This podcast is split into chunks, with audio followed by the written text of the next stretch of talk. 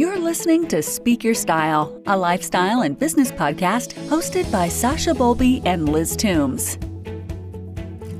Hey there, welcome back to Speak Your Style. I'm Liz. And I'm Sasha. And today we have joining us Hunter Lyle, owner of Arthur Murray Dance Studio here in Lexington. Hey, Hunter. Hey there, it's great to be on your podcast. What a crazy year last year, and hopefully, what a great year it's going to be this year. I like that attitude. good, good positivity. Gotta stay positive. That's right. Yeah, you're good at that, and I'm with you. I, I prefer to stay positive too. Yeah. Well, if you don't, what else have you got? You know, we've got to get out. We got to move. We got to have fun, and we can't just sit in a cave all day. Although we all did that last year. And you know, you got to live your life. You know, you got to be safe. You got to protect your loved ones and everybody that's at risk. But you got to live your life and enjoy what you're doing. Yeah. No, I need to put Hunter on my call list every morning for my pep talk. you know, I'm one of the John Maxwell trainers. I work with John Maxwell's group, and it's funny because you know I'm working on that, getting my certification. And what I liked about it was how positive they were. I was like, oh, I got to hear this like every day. So then I'll just keep pushing it along. So be happy to do that. Oh, I didn't realize that about you. I love John Maxwell, and I um, have read his stuff in Success Magazine for a long time. And I kind of geeked out. He was in Lexington a couple years ago for the um, Mitchell Family Foundation, and he spoke, and so I got to talk to him, and I just had like a nerd moment. Well, you got to have that. Yeah, he spoke at a seminar in Texas quite a while ago, and I was there, and I got to meet him and talk to him a little bit. And he's a really great guy. And I thought about it then, but I didn't do anything. I procrastinated. And last year, a friend of mine who owns uh, Dallas Fort Worth area uh, studio, one of the biggest in the world, other than us, she uh, had become a trainer, and we were talking, and she's a public speaker, and I do too. And I said, she said, why don't you do that? And I was like, why not? And then she kept pushing me, and so finally I did it, and it was really a lot of fun actually. And their group is great. And, you know, it, it kind of fit really well. That's good. That's good. Well, so back to Arthur Murray. Do you want to tell our listeners all about um, about that? Yeah, Arthur Murray. I mean, we've been in Lexington, if you can believe it, for 20 years and been teaching Kentucky to dance for that long. I've actually been with Arthur Murray for almost 35, 36 years and been traveling. I lived in Ohio for a while, traveled the country, became a judge, coach, uh, been on TV, blah, blah, blah, all that kind of stuff. And then my family's here. I grew up here. So I came back to Lexington 20 years ago and we built the studio. We've been very blessed. We're one of the biggest in the world. We won top in the world for the past 10 years and right here in Lexington. So that's exciting, actually. That's really cool. How many Arthur Murray, I guess, franchises are there around the country? There, I believe, are about 300 to 350 worldwide in 29 different countries. We've been around since actually 1912, and we're the second oldest franchise in the United States. And privately held, been there consecutively more years than anybody else. And the studios are really exciting because they really they they vet everyone and they make sure that you're trained before you become a franchisee. You have to go through a lot of hurdles, but at the end, it's a great business. You get to help a lot of people, and you get to kind of. And we decided we want to make it big. We don't want to have a small studio. So you know, we've taught upwards of twenty thousand lessons a year, and we have a great time. I was gonna say, um, when all of the pandemic started, uh, what were your first thoughts i guess you know because we're all business owners and there's probably a lot of business owners that are listening. Like did you panic or were you like okay we're gonna figure this out what what went, went through your mind? You know i'll be honest with you like right now i can smile about it and we can laugh and we can have a good time but when it hit i was in panic mode. Um, i literally was like oh my gosh what am i going to do? Because i've had a business for 20 years and i'm watching it just tank. You know i'm watching the whole world. It wasn't just us i didn't want to just you know cry poor me because everybody was going through it but all of a sudden, we've gone through recessions, depressions, 2011, all those things, 9 11, all those things. And we always survived and prospered because we were bringing people together. You know, Arthur Murray was able to bring people socially together. If you were a single, you get to get out and meet people. If you're a couple, you get to be together. So we always survived. And now we found ourselves in the position of having social distancing, of all of a sudden we can't be together. And our whole industry suffered a huge hit. So I watched studios close left and right. And in that moment, I was like, oh my gosh, what are we going to do? And our staff were really good. You know, we ended up protecting them. We closed for a while, of course, and you know, we kind of regrouped. I spent some time redoing my garage. I mean, we, like most people, I did all the lovely, you know, things you do around the house that are just you've been putting off for 20 years. But then it was like, oh my gosh, is this ever going to end? And I did have a couple moments of panic. I went through some moments that I was a little despondent for a while because I was like, you know, I didn't I didn't know what depression was till I felt it. And then for a brief moment, I was like, okay, this is, and I had to kind of get myself out of that to be honest. So I can make light of that now, but it was a scary moment for our entire industry, for us. And you got to figure, we were one of the most successful schools in the world. So you're watching other friends of mine, close friends, that had studios that weren't as big, and they didn't have the buffer and they didn't have the any wherewithal to survive the, the tidal wave coming at them and some of them have not and that was really sad that was hard to watch i mean very difficult I can imagine that that would be really sad. What are some things that once you reopened that you were able to change so that you all could stay in business but still keep people safe and not be so worried about spreading COVID? Right. You know, we were really lucky once we got past the panic and once we got past the depression and trying to get out of bed every day, you know, we realized we had to regroup. And our staff have, are very experienced. They're some of the best in the world. We've been, again, really lucky. And so we all kind of rethought the process. We decided, okay, it's got to be redone. So we instituted all the CDC guidelines, all the Kentucky guidelines. We were in touch with Frankfort quite frequently and dealing with all the things that had to be done to get back open. So we got rid of our reception area. We bought uh, stanchions where we walled off certain areas of the studio where we created like a flow path so that when you walked in the studio, you had to go here and get your temperature checked, get all the answer all the questions, all those things, and then you went from here to there, and you had to wait for your instructor to come get you, take you to a specified table that was numbered so that you were isolated from everyone else, and then have your lesson. And of course, masks were on the whole time. Uh, we at first, before we could even connect in a dance position, we had sticks. We got creative. Uh, we had like sticks that were like, you know six feet apart, and you would see people holding on and grabbing on like this and dancing with these sticks. So you know it was really uh, it was really kind of entertaining that we got very creative really quickly. And our students, we also created virtual lessons, and we weren't the only one that did that. Some studios unfortunately are still having to do that. And uh, but we did create that. We actually built a website for it. We didn't use it that much. We we did some you know but we still have that available if we ever have to go back to it or do it. Uh, but people were still clamoring to get back out. So um, those were some things we did. It was not easy but it was fun in that sense to recreate a whole new path. And and the students were just great. They were glad to get out. So when they came in the first few students were really nervous you know, because everybody was like, uh, now what's going to happen? And we had to have them sign a waiver, you know, saying you're probably going to fall down and die. But uh, kidding. So just kidding. My jokes are terrible. Sorry, that was horrible. But you know, we're but again, you're you're making it safer. you have to laugh. You just have to laugh. And so you know, nobody thought we'd be here right now. So um, you know, we did all that, and then now everything's getting back to normal slowly. it sounds like you all really excuse me um, really tried to figure out unique ways to make it work and i know a lot of people have had to try to do that do that as well because i know you know i would think okay well how do you dance mm-hmm. if you have to be six feet apart from each other with social distancing? Like how does that work? You're absolutely right and that was the problem. People didn't think how could that be done? And you know and that was a challenge and a half literally. But we were very fortunate. We connected to a lot of studios. During that time we did a lot of zoom trainings. Um, i actually hosted a lot of those and we did a lot of things with other studios because of collaborative force try to figure out how do we survive this? And uh, you know and the good thing is if we do and we will but if everybody does it'll be a whole new era and you know we can do almost anything then hopefully. So that's the goal at least. It gives you a sense of courage because if you can do that you can do almost anything. You know just like you guys you survived this period. And you know even though you go through the highs the lows the the anger the fear the depression all the things then you get back to courage and you go okay i can do this. And if i can do this you can do this and if you can do it, someone else can do it. So it gives hope to everybody else, hopefully. Yeah, no, you're right. I have a friend that um, she loves to say knowledge is power. And I feel like that early on in the pandemic, like you're saying, you know, nobody knew is there an end in sight? What's going to happen? It was just all these questions and more mm-hmm. questions kept coming up. And then once things started to get sorted out, it's let us get to a place where we are now that we know some things we can do and we've gotten creative. And to your point, like we're just growing from there.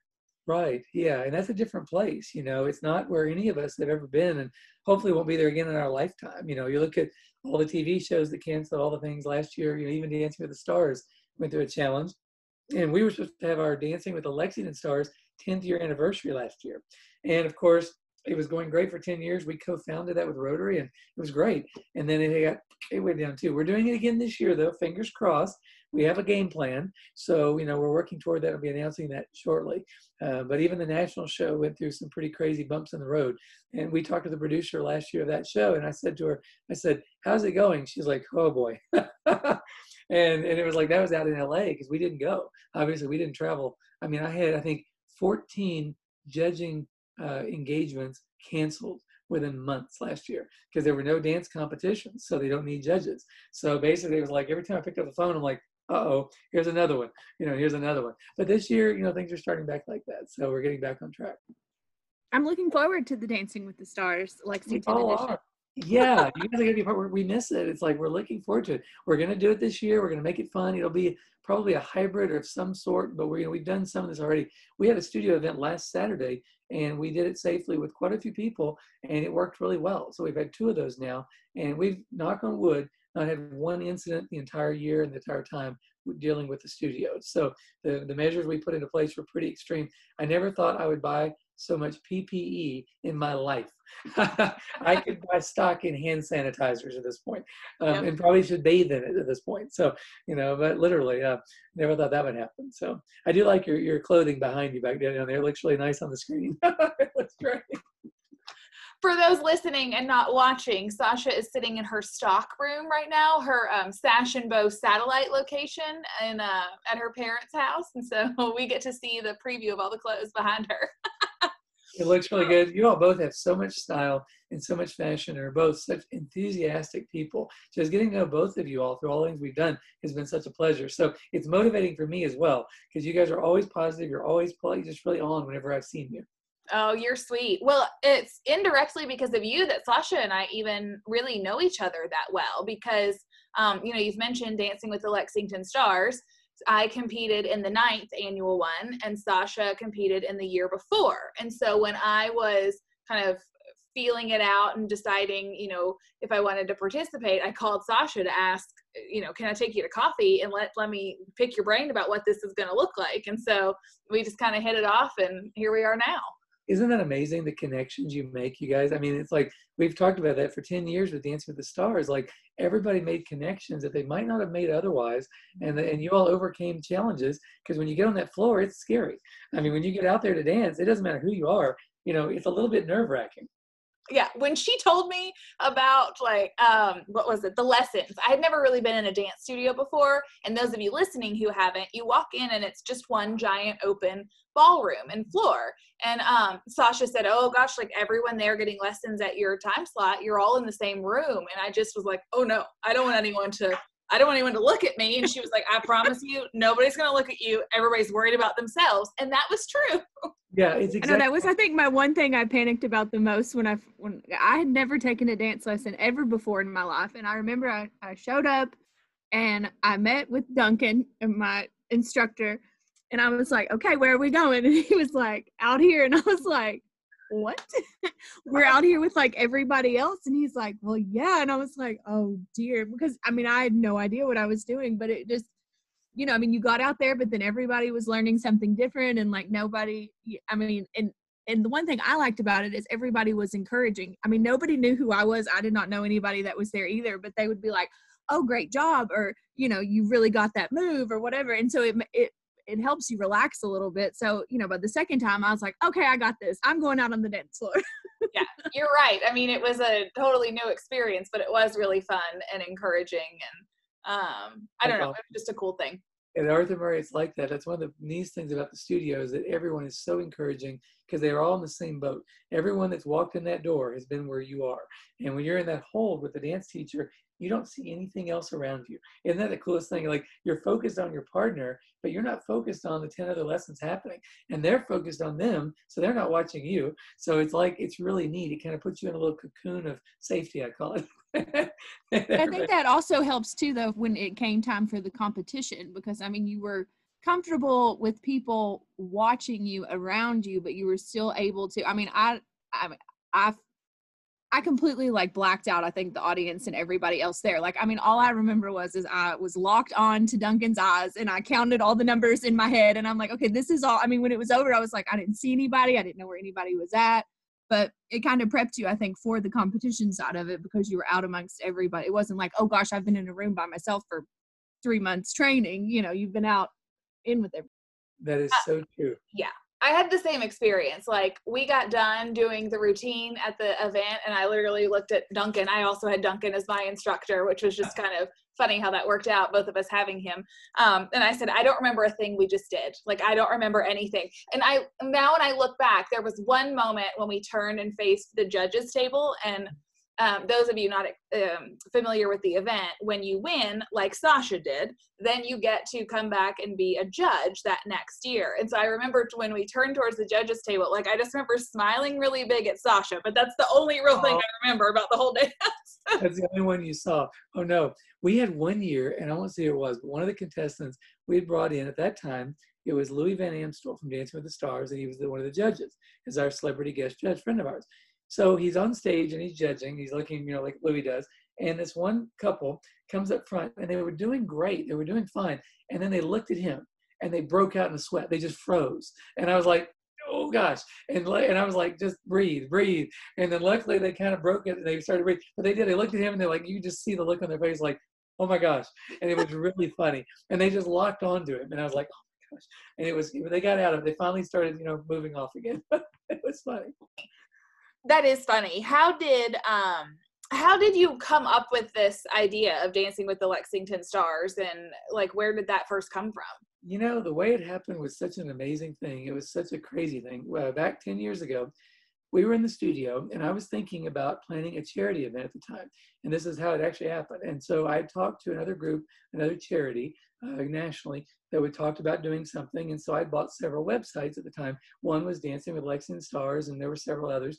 Well, anyway, that very week, they had not gotten back to me and they just hadn't called back. I'd called them two or three times. They were debating about doing a local event, a national. We were involved in all those discussions. So at the same time, parallel to that, Gerald Marvel, who was at that time working with Rotary, who's late just deceased, unfortunately, recently, but great guy, really good guy, really uh, magnanimous, loved to give to the community. He uh, basically came in that he called me and he said, um, "You're Hunter," and I said, "Yeah." And he said, "Can I meet with you?" And I said, "Yeah."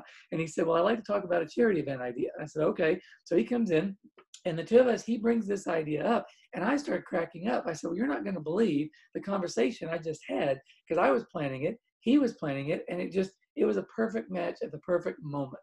That day is when we started dancing with Lexington Stars, and I said, "Well, I've got the websites. I'll donate them, give them whatever, and we'll just get this going. And if we're going to do it, let's make it big." And we decided to make it a big event, and that's actually how it happened that day. It was just the stars were in aligned, everything was perfect, and if and I always wonder what would happen if the other charity had called me back that day, you know, would it have happened or not? You know, maybe, maybe not, but they didn't. So in this, it was good timing. It was perfect timing, actually. That is perfect timing. How funny how that how that works out. Uh, yeah. Well, it's been one of the most fun things that I've ever done. I still have Oh. my mirror ball trophy and I Yeah. framed all my pictures from the night. Like there's a whole like shrine going on in my office. you know, I've heard that from every winner, every person that won. They say that that mirror ball they put in the most prominent places you can imagine because it is cool. It's very important. You put a lot of work into it. You all did a lot of work to get there. I mean, you had to overcome your fears. You had to learn the dancing. You had to partner with someone, and you had to do it. So you did a lot of work to get there. You both deserve it. I- My that's the only trophy I have. Same here. I don't have any others either. Oh, well, that's a good one to have. That's a pretty good one. and I have to say too, um, it was a lot of work on on our end, but the instructors that you have out there. I mean, I know that Liz and I both had Duncan. I mean, he was amazing. I know that you know, just from me walking in and being like, okay, I have never had a dance lesson before in my life. I want to do a paso doble, and I think he just looked at me like, oh no. like what are we getting into? But he was so patient and so accommodating. I mean he was a great teacher so i mean it, it's a lot of kudos to him too um, and the instructors there in the studio. You know they are really good and duncan with i mean they all i've been lucky. All of our staff are fantastic and most of them have been there for years and years and they're very very good at what they do. Uh, duncan's story was interesting in the beginning because he was a student at first and when he learned to dance we knew his mom and dad his grandmother everything and it was the, one of the first dancing with the stars i can't remember what season but he had still he'd been a student and had just become a teacher really and we needed an extra guy and we went to him and said, okay, are you okay with this? And he was like, yeah. To his credit, he just jumped right in and he did that year. And so his first event But Dancing with the Stars was like throwing into the deep end. I mean, it was like just jumping here and going like that. And but all the staff have had similar or different experiences with it, and they've all done great. So they're all wonderful people, actually. Yeah, I love Duncan. My face hurt most days after class because we'd laugh so hard the whole time. And then after the competition, my husband and I came in for lessons for a while just as something fun oh, to do. And we just became good friends with him. Like it's just, it's been a really fun experience. Didn't you enjoy taking lessons? How did you like it taking with your husband as a couple, having lessons after? Wasn't that fun to have a hobby? Um, it was. It was really. Fun. We'd always just make a date night of it. Um, his office is in Louisville, so a lot of times we would just meet over at the studio, do the lesson, and then go out to dinner and go home. And I mean, same thing. My husband cuts up all the time, so like he and Duncan, often they ganged up on me. Actually, if I think back to it, and I got a lot of harassment from the two of them, but it worked out okay. we we charge extra for that now. I don't know.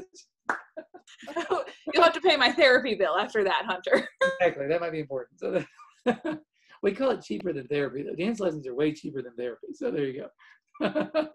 yeah, you're right. And it is, it's a lot of fun. And, um, you know, like you were saying, Sasha, like it just takes you out of your, your comfort zone. So, I mean, I think Hunter, talk a little bit about like what types of people in terms of like age range or interest levels, like who comes and takes dance lessons with you guys? What's exciting about taking lessons is that it's so diverse. There's you know you think there's one demographic but as you've seen yourselves you know it's all over the place. You know you'll have singles anywhere from 25 to 65 75 or beyond. You'll have couples that come in because they want a date night they want to have some fun together.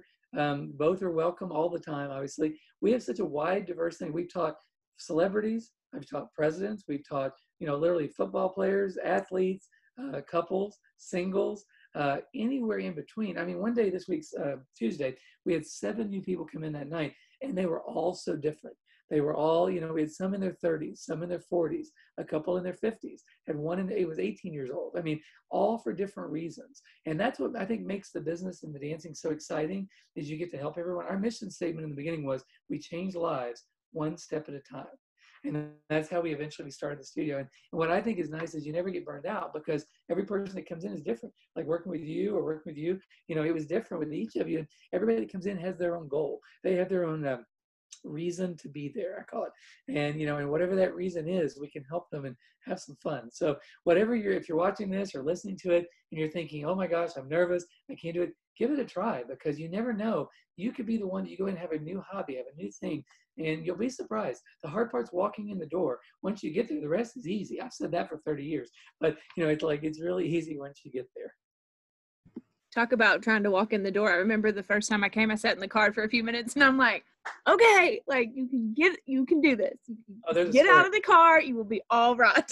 you know, we we had first opened. I think it was like we had, we've been open a couple of years. I think it was around 2002, and there was this couple that was supposed to come in. We were getting busier, and we, they were there. And there was this couple out front, and I was watching through the window. And here's this couple, and they're going like this, and then they're going like this. They're going like this. And then finally, I walked out, and I'm like, "Can I help you guys find something, or are you lost?" And they said, "No, we're coming in. We just can't get in the door." You just paced so outside your window the whole time. They were going right back and forth. So I opened the door. They came in. And they ended up staying for several years and having fun. But I never will forget that because it was like zoop and then back again. And that went on for a while. I do wonder how many sit in their car and don't come in until they get the courage. Yeah, we've heard that a few times. That's where you need to do that like pep talk motivational thing that Sasha was talking about so that you can yeah. send that to people to listen to before they come in. That's right. We should send this out and say, okay, listen to this before you get there, and then right, go from there. well, I think you need that, to go ahead. Go ahead. No, go ahead. you go. I was gonna say you could you need to get a loudspeaker and put it out in front of the door and be like, you I, can come in. It is okay. It's all right if you learn to dance, you too can do it. You know, in the beginning, before Dancing with the Stars, it was really weird because back then you had media you had movies, you had things like that. But the guys were really nervous about coming in because you know the men, women would tend to drive the traffic in, and men would be dragged in. Then they have a ball once they get there, of course. But with Dancing with the Stars, it made it okay for men to learn to dance, and so you'd see all these athletes and people doing it. And so we started getting a lot of calls from men saying, "This looks cool." And of course, all the smart guys who wanted to date someone already figured that out because if they want to date someone and they are a good dancer, they're going to have a better chance. So all the smart guys that wanted to have a significant other figured this out. So Dancing with the Stars kind of changed that a little bit, and then it brought people out of their shells, and it allowed it to be okay to come in and learn to dance. And that was a lot of fun, actually, too my um, nephews in North Carolina both took cotillion growing Uh-huh. up, so they learned to dance, um, and I always thought that was really cool. So they were they were pretty comfortable with that concept. But um, and actually, uh, Sam and. Danielle just took dance lessons with Duncan prior to their wedding in September too, and they had a really good time at your studio. That is awesome. The cotillion's still around. I did it when I was in high school, and um, you know, and then there's an adult cotillion, and there was a period of time way back here in Lexington where I was actually vice president of that, and I enjoyed it. I just I was on too many boards that year, and I couldn't do everything. So I just I kind of uh, tend to overextend myself a little. So, but it's a lot of fun. But anytime you can learn to dance, you might as well because it's a great personal, what I call a social skill. We had a doctor one time come in and he was really well known here in town. And I thought, man, this guy's super popular. He's super successful. You know, why is he here? And I asked him that question. He said, you know, I realized my professional skills were at this level, but my social skills were at this level. And I wanted to do something to raise my social skills to be on par with my professional skills. And I always thought that was a great definition of a reason to take a dance lessons because I thought, well, because you don't expect that. And I thought that was kind of cool. I think that is really cool because in the past, like prior to getting involved with Dancing with the Stars and then coming to your studio, I just always assumed people only took dance lessons to prepare for a wedding, right? You do that, Right. wedding comes and goes, you don't really do it again. And then I saw how many people were long term um, clients of yours and coming in and meeting with the instructors and trying to do things like what you're saying, just up their social skills or just push themselves to try something new. Um, Right. And that I didn't know that before. Isn't that interesting? Yeah, I've heard that a lot. And we do do a lot of wedding couples, obviously, because so many weddings got disrupted last year that we're really trying to help people get back on track with that and help them to feel comfortable. Because now, when you're out on a wedding, you know, you get all your caterer, you get your place, but the dance lesson, the, the first dance, is videoed by everyone. I mean, you're on Facebook Live, you got podcasts, you got, again, you're everywhere within moments. And if it's just you're swaying back and forth like high school, you know, it's not going to look so good. So you want to take some lessons before you have your wedding, hopefully three to six months before, and get ready. And you won't regret it because you're going to have that the next 30 years. You're going to replay that moment over and over and over again. And it's either going to look good or it's going to look great. So, so we'll see. Yeah. And and I think too that it's a good way um, to get some exercise. Um, like as a for you know to have a healthy lifestyle. You know, a lot of people may not want to go to the gym or they may not want to go out and run or something like that. So I mean, for me, it was a good way to get in some extra exercise too. I like that. Did you notice that you exercise, but you didn't feel it until the end, and then you have fun, so it's not boring, but you get the benefit. Yeah. Yeah, We- it's just a way to move that you're not used to. And you're right. You don't feel like, oh, I'm in there lifting a weight or riding a bike. You're just doing something and moving your body and um, getting the benefit Right. for it. You know what the greatest use of treadmills are? To hang clothes on. So, right, because eventually that's what people do. So, if you're taking a dance lesson every 45 minutes, it's like walking a mile and a half. You get the benefit without the boredom, and it makes it really nice. So, it makes the exercise a lot more palatable and a lot more fun, and you'll tend to stick with it longer, which means you reap more benefits, hopefully. And I love too how um, a lot of the people that are taking lessons or that are your longtime students are actually doing the competitions too. They really are. And we saw last year, of course, a lot of competitions, you know, of course, most of them canceled because of all the COVID situation. But now they're starting to come back. But our students, we told them it just gives you more time to prepare. So now you're getting ready. And we do. We don't start out with people for competition because we want to give you that option. And most people do come in for social dancing. But along the way, you may decide you want to take it a step further. And we do that. Uh, we go to all the national competitions. We actually create some of our local competitions, of course. Uh, I've been blessed. I've been a, a national judge for many, many years, actually a world judge. And so, you know, that's a lot of fun to watch. Uh, there was a moment in 2000, and I think it was, gosh, it seems like it's flown, 2019, and I judged one for the world that year in April, and there were like over 27,000 entries that year. And just watching that was eye-opening, you know, and you got about a minute and a half to vote to, you know, you cut 24 couples down to 12, down to six, and you ranked the top six. And, but people put their heart and their soul into it. So, you know, it's really fun to watch that. You're right, for competition, it's really cool. They could actually probably wear some of your clothes back there because there's some great colors and, you know, the competition outfits are amazing now. I mean, we know a lot of the designers from the shows and everything. Some of those outfits are just really something. They're very cool. But you're right, competition is a whole other side of it that people can do, and if they want to. And I tell everybody, don't go into it looking for competition, but be open to it because you never know. You might decide you get the bug and you go, you know, I want to try that. Give it a shot. And as you all both found, it's a lot of fun once you do it. Yeah, it is. Um, when you do the judging. You mentioned like cutting the couples like the number in half. So is that a situation i'm just curious where yeah. each couple performs individually like on the tv show or is it the group of them on the floor at the same time? That's a great question. It's the group on the floor at the same time. Most dance competitions have different kinds of, of things going on at once. Usually there are multiple students on the floor at once and it's either what's called an open or a closed category. Open means you can do almost anything and basically in a nutshell closed means you're following a syllabi a syllabus and so, as a judge, you're watching this whole floor and you're watching all these couples move around and you've got a clipboard and you're standing there and you're marking these couples. It takes a lot of work to be a judge and it's a very it's an honor to get to be one because it's a big responsibility because you're putting your mark on those couples that are putting a lot of time into it and a lot of time, energy, effort. And so yeah, you got a very few minutes to mark them. And when you have 24 going down to 12, that's something. A lot of times they'll let you mark it into two sections. So you might have, you know, 12 couples here, 12 here, you're marking, but you got to pick say for example 12 out of 24 and so you might get two heats to do that in. So as a judge it's like it's kind of wild and it goes pretty quickly. And then sometimes you'll have what we call routines like what you all did where you're one-on-one on the floor and you're just doing that. And those are judged they're much easier to judge because you're really watching that person and you get more time to really critique them more too. So there's also that aspect they call it exhibition and that's a lot of fun too.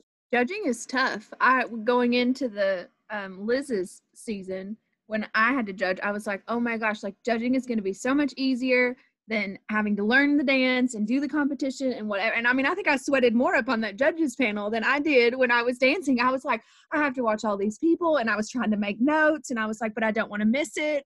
And right. then I was concentrating on their outfits, so then maybe I wasn't paying attention to the dancing. And then I was like, this is just too much. yeah, it requires a lot of folks. You're right. It's more stressful because you're responsible if they win or lose. And that, that's a pretty big responsibility. If you're judging a big comp, they'll usually do two hours on and then they give you a break because the mental focus is pretty, it's a lot, you know, unless you're used to it and it's fun. But you saw it yourself. You did a good job judging, and but you're watching, and then you can't let yourself get caught up in the moment of oh wow that's a cool dance because then you won't watch that person or you won't you know it gets harder. So yeah, I was job. sweating bullets the whole time. I was like I don't know about this. that's awesome. You did a good job, by the way. You know, because at the end I get to see all the marks and tally it up, and uh, and you did a good job. So all the judges have done very well every year. And at the end, we get to see the marks, and I get the good and bad job usually of announcing the winners and so on the stage. And I always like doing it, but I always dread doing it because I'm like, someone's going to be really happy and someone's not going to be happy. So it's always interesting. I feel like I'm gonna have to mentally prepare then for when I get to act as a judge and like train myself not to get distracted. Right, we'll help you though. But it's fun though. It's a great job. It's fun to do. It's a good honor, and hopefully we'll get to do it this year. And we're you know we're working on the date. We're hoping, fingers crossed, still for the spring. We'll see what happens, but we've got a date in mind, and it'll be a hybrid type event, and you guys will get to be hopefully a part of it. It's gonna be a lot of fun as always, and, and get people dancing those hybrid events, at least from what I'm hearing locally, have worked really well so far. Um, I know I was talking with the, the committee a little bit about some ideas and things that I had heard that had worked well. And so I think people are still clamoring to be involved in these good events. They just were trying to do it a little bit differently, and um, people are willing to uh, to adapt. They are. We've done actually three since we've reopened since last year, three different events, and all were hybrids, and all were super successful. And people came in, they had a great time. And so, with the format of it, we've really already got down.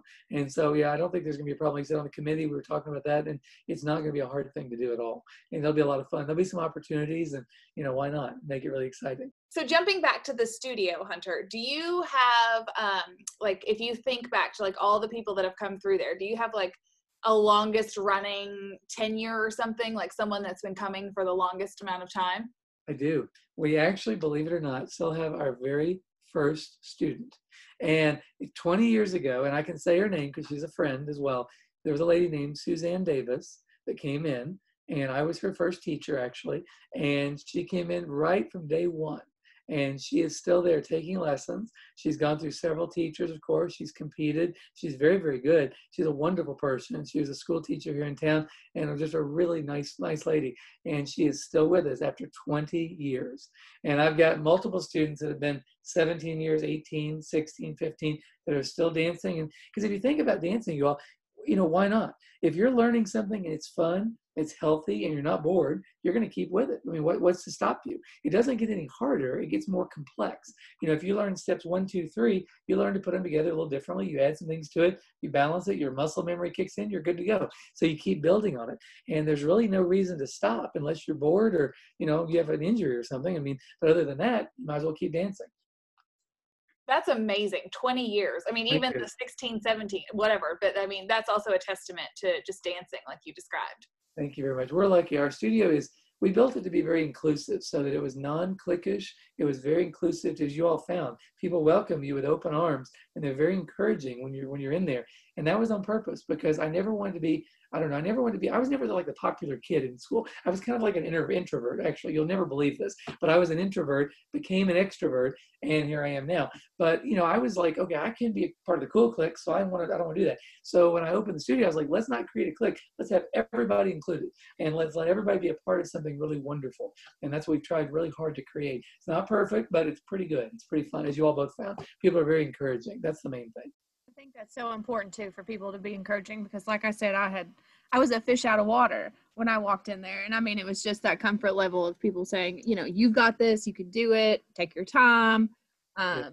which you know a lot of it falls back to on Duncan just being patient and and and not giving up on me when I was giving up on myself. the teachers they do not the teachers always believe in you and we told our teachers early on we always we, they believe that we all do we have to have more confidence than you do until you have the confidence to stand on your own. And we're always going to believe in you more than you believe in yourself because that's how you lead someone to greatness. You know if you don't if you can't believe you have to have a certain level of confidence to raise someone up to lift them up. And so even if you don't have it you got to fake it but you got to get there. And then eventually you have it and then it spreads. And that's kind of hope we hope that a true teacher can do that you know, and instill that confidence and that level of encouragement and greatness that you'll eventually have. And then hopefully it'll give you confidence in other areas of your life. Because if you have confidence in one area, it doesn't tend to be isolated. It tends to spill over to something else, hopefully. Yeah, if you can win a mirror ball trophy, you can tackle the world. You can do anything. If you can win that trophy, you can do anything. That's right. I like that. I like that. We're going to use that. That's awesome. If we get on the mic, I'm on the mic this year, I'm like, now, if you can win a millet mirror ball, you can do anything. I'll just, I'll quote you. So then, Oh gosh, I love that little thing. Um, well, Hunter, so the podcast is called Speak Your Style. So we always love to have a little question game with our guests and talking about your um, personal style in a couple facets. Obviously, I do interior decorating, so I'm curious as to how you would des- describe the style of your house. boy, we had no preparation for this. Okay, good. So, We caught him off guard. so for the That audience for the best answers. Don't worry. That was a, br- a brief, brief moment of speechlessness, which is rare for me. Um, so I would call the style of this house early American, although as we go along, and I have to credit Alicia for this because Alicia really has the style. I'm more the big picture person and things, but she really has the details and she's more stylistic with the house than I am. I'll tend to pile things up and just be like, if you saw the rest of my office, this looks neat, but I've got it framed right about here. So, you know, but again, it's it's kind of funny. When I was judging a World Comp this year, last year called Ballroom Together, and they had to see my whole desk. So I cleaned everything off, and one of my friends called and said, There is no way that's your desk. There's no way it is that clean. So I would say that my style, we're gaining, we're, we're building. We have a warm style. We like bright colors. We like warm colors that make you feel happy. Um, you know, like I said, this room was really a dining room that became an office, kind of piecemeal as we went along. But the rest of the house actually has lighter color walls, more of yellow tones, uh, more warm peach, just different colors that make you feel good. And even we built the studio way back in the beginning, we did a peach color. You'll appreciate this as a designer. It was called Japonica. That was the original color of the paint. And it's been painted over a few times, of course, over the years. But that color was a peach based color. The psychology designed that color to make people look good and feel good. And believe it or not, so yeah, there's a crazy answer for that one. And I still remember the name of the paint because I had a psychologist advise me on that back oh, the year 1998, 99, and, uh, and, and mentioned that. So uh, that's my short answer. Okay, we'll keep going. I appreciate you bringing up the psychology part of it because that, that intertwines so much with design. People don't even realize it, but it would make sense that your home would be very warm and make you happy, and because that's what you're focusing on with your work. So thanks for sharing. You're very welcome. And when we do redirect, we decorate, by the way, I'm calling you. So just letting you know, we've already planned that. And if those watching, and I'm giving you all a plug because you all are both great designers, everything you do is so artistic, and everything I've seen from both of you fits the people that you do it from with. And that's really important because you get a lot of designers out there that they do a great job, but it doesn't fit the people. You all are able to fit the people, give them what they want, and it looks amazing. I've seen that multiple times for both of you. Well, thank you. I appreciate that. It's true. Now I'm going to put you in the hot seat with how you would describe your personal fashion style. Sorry, I was trying to hide. Okay, uh, my well, actually, that part's easy. My personal, my personal style is probably so boring and so consistent that it's ridiculous. I tend to be a creature of habit, and though I don't always like this about myself, I tend to be very much of a habit creature. So typically, you're going to see me in a white or blue shirt. Of course, I like UK and I've taught several several coaches along the way, and so I like, but I like bright colors, as you can tend to see. I tend to wear that.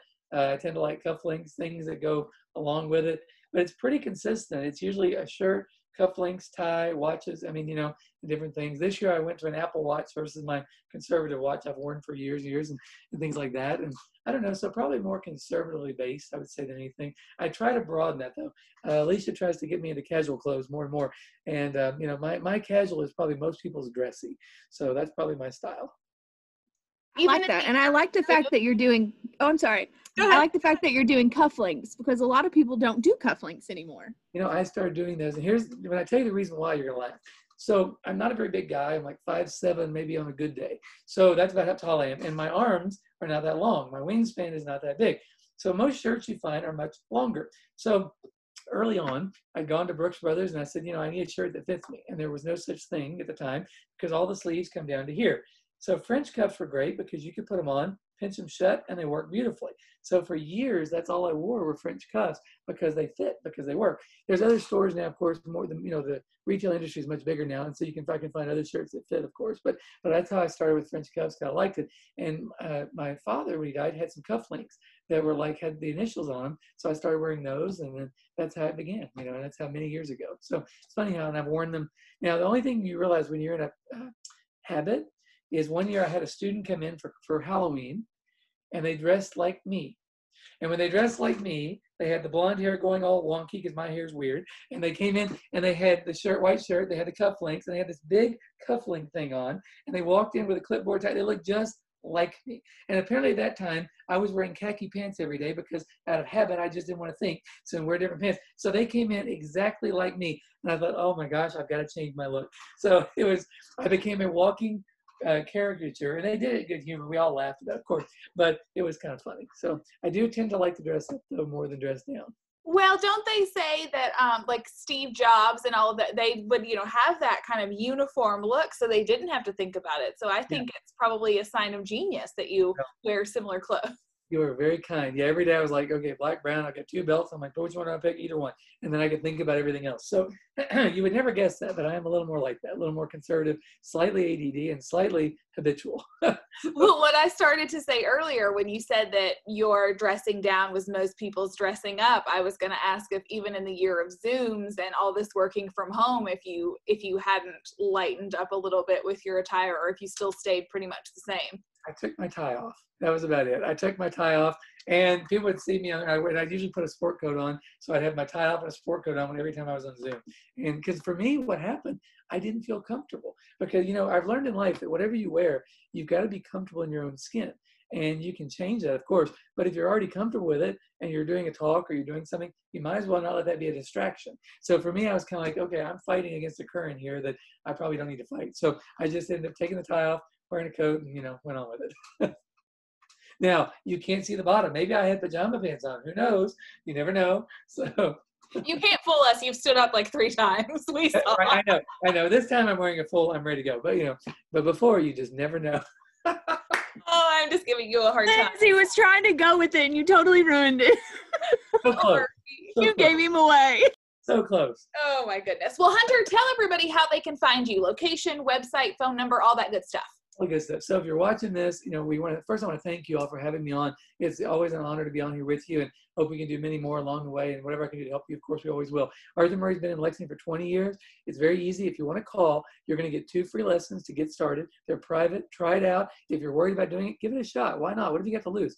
And the phone number is 859 278 7711. Again, 859 278 7711. Our website is dancingiseasy.com. Very simple. We want to make it as easy as possible. Uh, dancingiseasy.com. Go to that. Call us. We'll set up a free lesson. What have you got to lose? Give it a shot. Try it out. You won't regret it and you'll love it. It's 2021. You got to get out. You got to enjoy your life. Try dancing today. It'll be a lot of fun, actually. That's my shameless plug. Okay, there you go. We'll take it. That's great. Thank you so much. This was so fun to get to talk to you. Yes, thank you. Thanks for listening to Speak Your Style. Your feedback means a lot to us. Please leave us a review wherever you listen to podcasts. And if you have any feedback or special requests, you can direct message us on social media. You can find me, Liz Toombs, and my business, PDR Interiors, on Facebook, Instagram, and LinkedIn.